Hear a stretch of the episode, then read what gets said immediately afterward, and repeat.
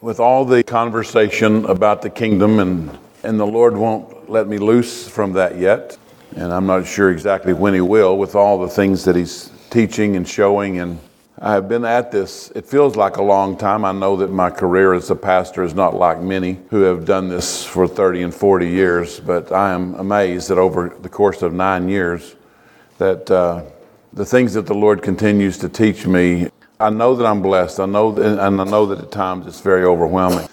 But this understanding of the kingdom and kingdom life, I shared this morning this question that has to be answered in all of us. What does a holy God do with me? What does a good God do with somebody like me? How can he accept me and not lose being just? How can he accept me and not compromise his holiness? One of the strangest things about God that is hard is that as His sovereign over us, as our King, we want Him to be good. We want Him to be kind. We want Him to be loving. But one of the most perilous things for us as humans is that God is good and we're not. We have to process our way through this. And again, it's very unfortunate that we have taught Christianity and especially salvation to be something so shallow that it requires no processing, no considering, no understanding deeper than the fact that I said a prayer and now I'm saved. That's the typical depth of salvation, and I get to go to heaven someday. Well, I want to tell you, it's far deeper than that, and what we understand about it the depth that we're supposed to understand about it should cause us to be in a more intimate relationship with Him. Because what we recognize is that how we became acceptable to God, what it took for Him to accept us was the cross. Without the cross, there is no righteousness. Without the cross, there is no becoming acceptable to God because He would compromise Him if He took us the way we are, then He would no longer be just. That would be approving our guilt. That would be saying yes to our sin. And we want Him to do that badly. We want Him, and the world has generally taught that we're just all acceptable to Him. He just loves us. He certainly does. But he loved us so much that he recognized that I want a people who are unholy. I want a people who are sinners. I want to be in relationship with them. So something has to happen to reconcile this difficult problem. And something did it reconciled on the cross when Jesus took the weight of our full punishment. He took what I deserved and it was put upon him. And again, we can understand this, and Dale taught us this pretty well from Isaiah. This shocking scripture that it pleased God to crush his son. Why? How could that please God? It was because long before this moment ever occurred, there was a moment when Jesus gave himself, not in this moment. There was a moment in eternity somewhere in that throne room, a decision was made, and Jesus says, I will. I'll give myself. It wasn't required of him. He consented to this. It wasn't forced upon him. He consented to this. And he paid that price that you and I couldn't pay. He took and became sin for us. He that knew no sin, we sing that he who knew no sin became sin for us, so that when he died, our sin and the consequence of it died. That's overwhelming. We need to know that. We need to know something more than Jesus saved us. Because with every piece of that depth, we grow more powerful. The relationship grows richer. Well, in the teaching of the kingdom, I want us to go to Luke chapter 17 and just pick up a short piece of information here from, I'll begin reading in verse 20. And when he was demanded of the Pharisees when the kingdom of God should come, he answered them and said, The kingdom of God comes not with observation, neither shall they say, Lo here or Lo there. For behold, the kingdom of God is within you. I want to tell you that this is one of those pieces of information that again helps us understand and seal within us this truth that John the Baptist came teaching that the kingdom of heaven is at hand. The moment again that the curtain over the holies of holies was torn, giving us full access into the presence of God. It's no small thing. It's no insignificant moment when this occurs. We have access into the Holy of Holies and into that throne room. So we get this message that the kingdom of God, the kingdom of heaven is within us already, not in the future tense. It, it's spoken of that Jesus is telling them right now, this is true. Well, I want us to go back to 1 King. I just want to look at a piece of information just for a few minutes that's found back in here in the beginning of the building of a kingdom. Two or three interesting things at the beginning of this. I'm going to share two scriptures, verse 17 and 18, in just a second. But as I said, that God is building a heavenly kingdom. God is part of an eternal plan that has already been initiated. The first steps of this begins within our hearts. But we're reading in this passage about Solomon who is beginning to build the temple that David desperately wanted to build. But because of what David had done and God's not allowing him to, the promise was made that there would be the one who would sit in the throne of David who would be able to build the temple. And so Solomon takes this moment very seriously. And it's all of this chapter is about a, a, a conversation he's having with Hiram, who's an, another king and about the provision of how, where the wood would come, the, the cedars of Lebanon would be provided for the building of this temple. So that's kind of the, the history of it. But it begins in those verses, and it says the king commanded. So let's read verses 17 and 18 of chapter 5. And the king commanded, and they brought great stones, costly stones, and hewed stones to lay the foundation of the house. And Solomon's builders and Hiram's builders did hew them, and the stones squares, so they prepared timber and stones to build the house. The building of a temple, the building of a place where worship would occur, the building of the place where the kingdom would focus. This is building that temple, that relationship, the beginning of that relationship with God. So I want us to understand, and this is why I've tried over the in, in, Wednesday nights to connect us with Revelation, the way that God is asking me to connect it. I want us to connect with that throne room. I want us to understand that it is such a significant place within my story. Just it's not just a place, it's not just a situation, it's not just something being described as a distance. Especially when I realize it's been what he's describing is something that is also in me that this kingdom is in me. Everything began with this one phrase the king commanded. We do have a sovereign over us. We understand, we hear these phrases and we nod our heads to them. But there's a reality to these scriptures that says we are not our own. We have been bought with a price. That's not just a simple phrase, that is a statement that says and establishes a king over a kingdom that he has paid the price the necessary to be in that position, to be the king and the sovereign over us. Our lives should be defined by that statement the king commanded. Whatever happens within the building of this temple, whatever happens within the actions of this kingdom, should begin, and we should acknowledge and be very ready to receive that, that the king commanded. He tells us to love one another, he tells us to love him to love the Lord your God with all your heart. He tells us these things. He speaks these commands to us, and we understand them. The building of a kingdom began with that phrase, the king commanded.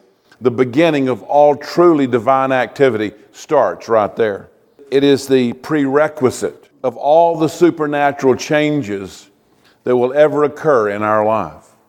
Again, why would that be? Think about that for just a second. Let me read that again that the king commanded, that phrase, is the prerequisite of all the supernatural changes that will occur in our life. Where does all supernatural things have to begin? It has to begin in Him. It has to be His will, it has to be His sovereign will. If it's going to happen and be supernatural, it's going to be because He ordered it. It's because it was His will. He spoke it. The king said. And so there is a result from the king speaking. There was great zeal within everything that was going on in the building of this temple, simply waiting on the king's command. What should be the condition of our heart as we wait?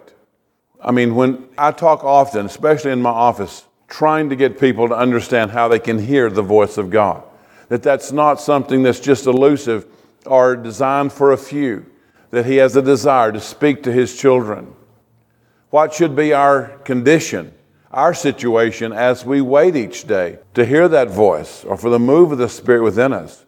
If you read the rest of this chapter, you would realize that there was great zeal in the part of those who were says that Solomon required a levy of 30,000 men, and they would go 10,000 at a time for a month to, to work and to bring these timbers home.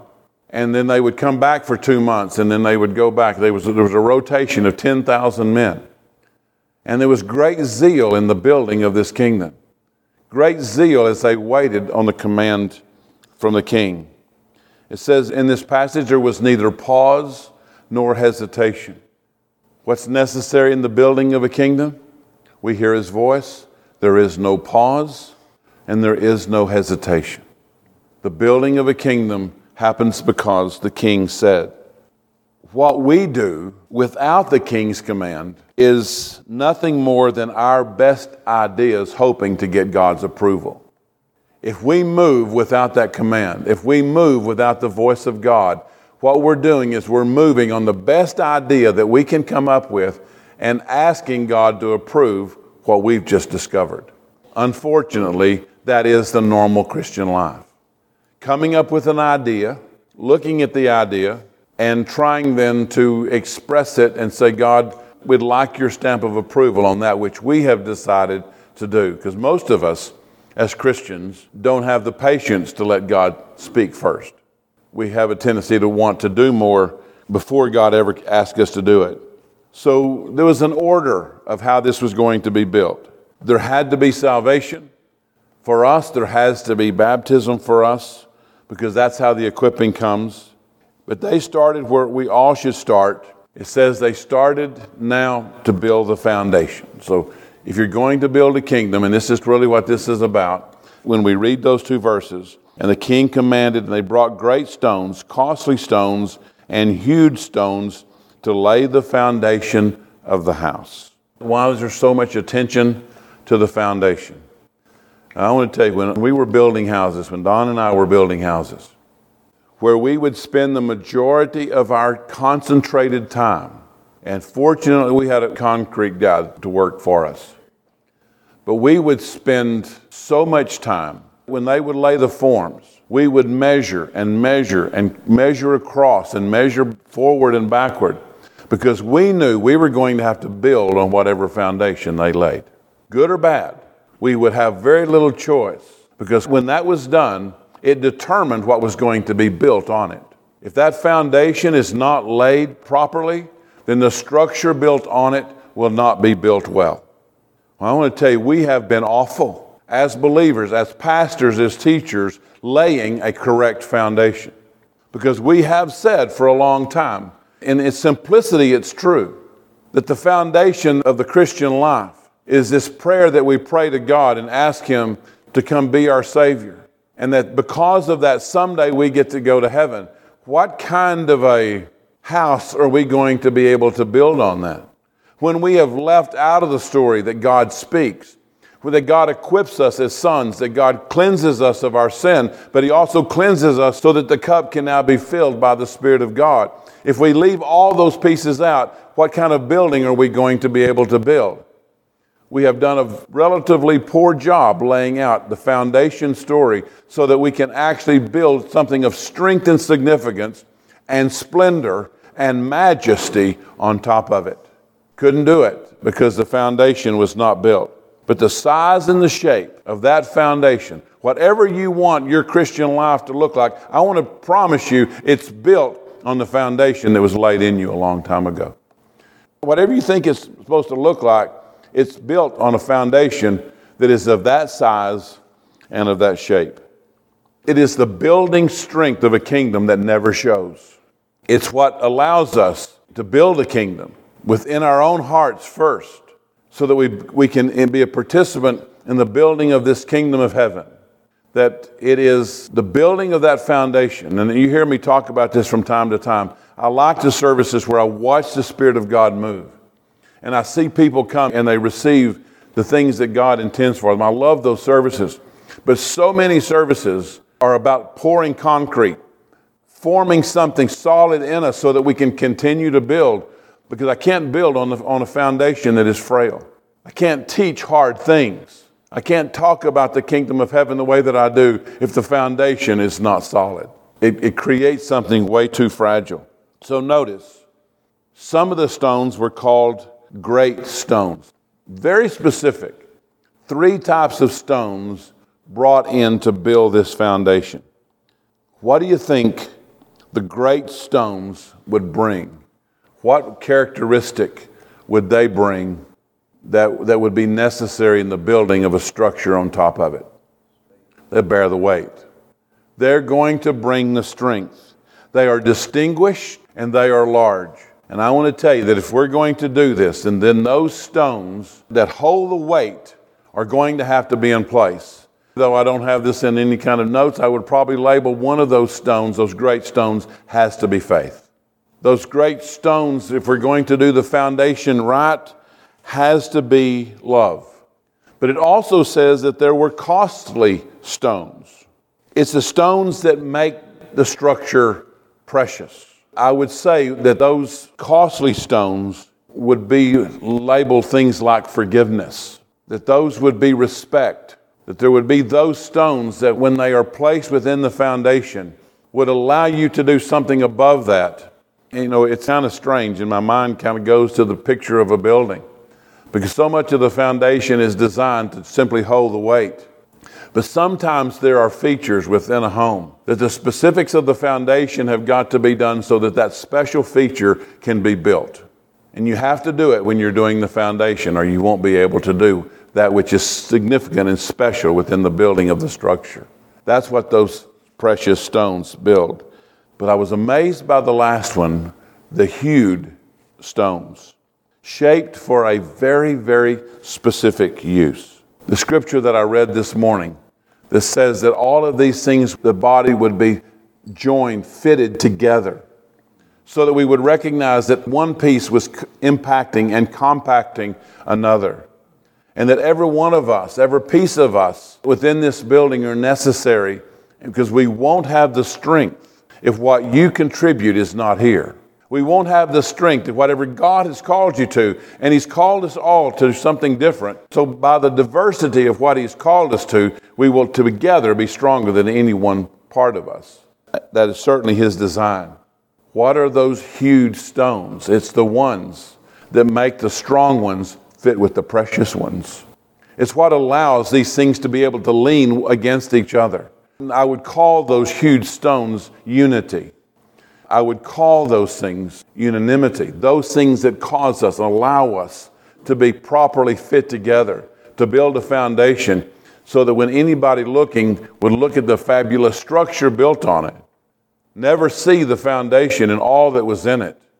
But we know that all of those stones, labeled across with the boldness of God, His holiness, the purity of God, the strength of God, the love of God, the forgiveness of God, the grace of God, labeled across these great stones, is what allows this all to fit together. How successful would we be if you removed the stone of grace? The structure could not stand. What if we removed the stones that were labeled love? What would happen to this structure? It could not stand.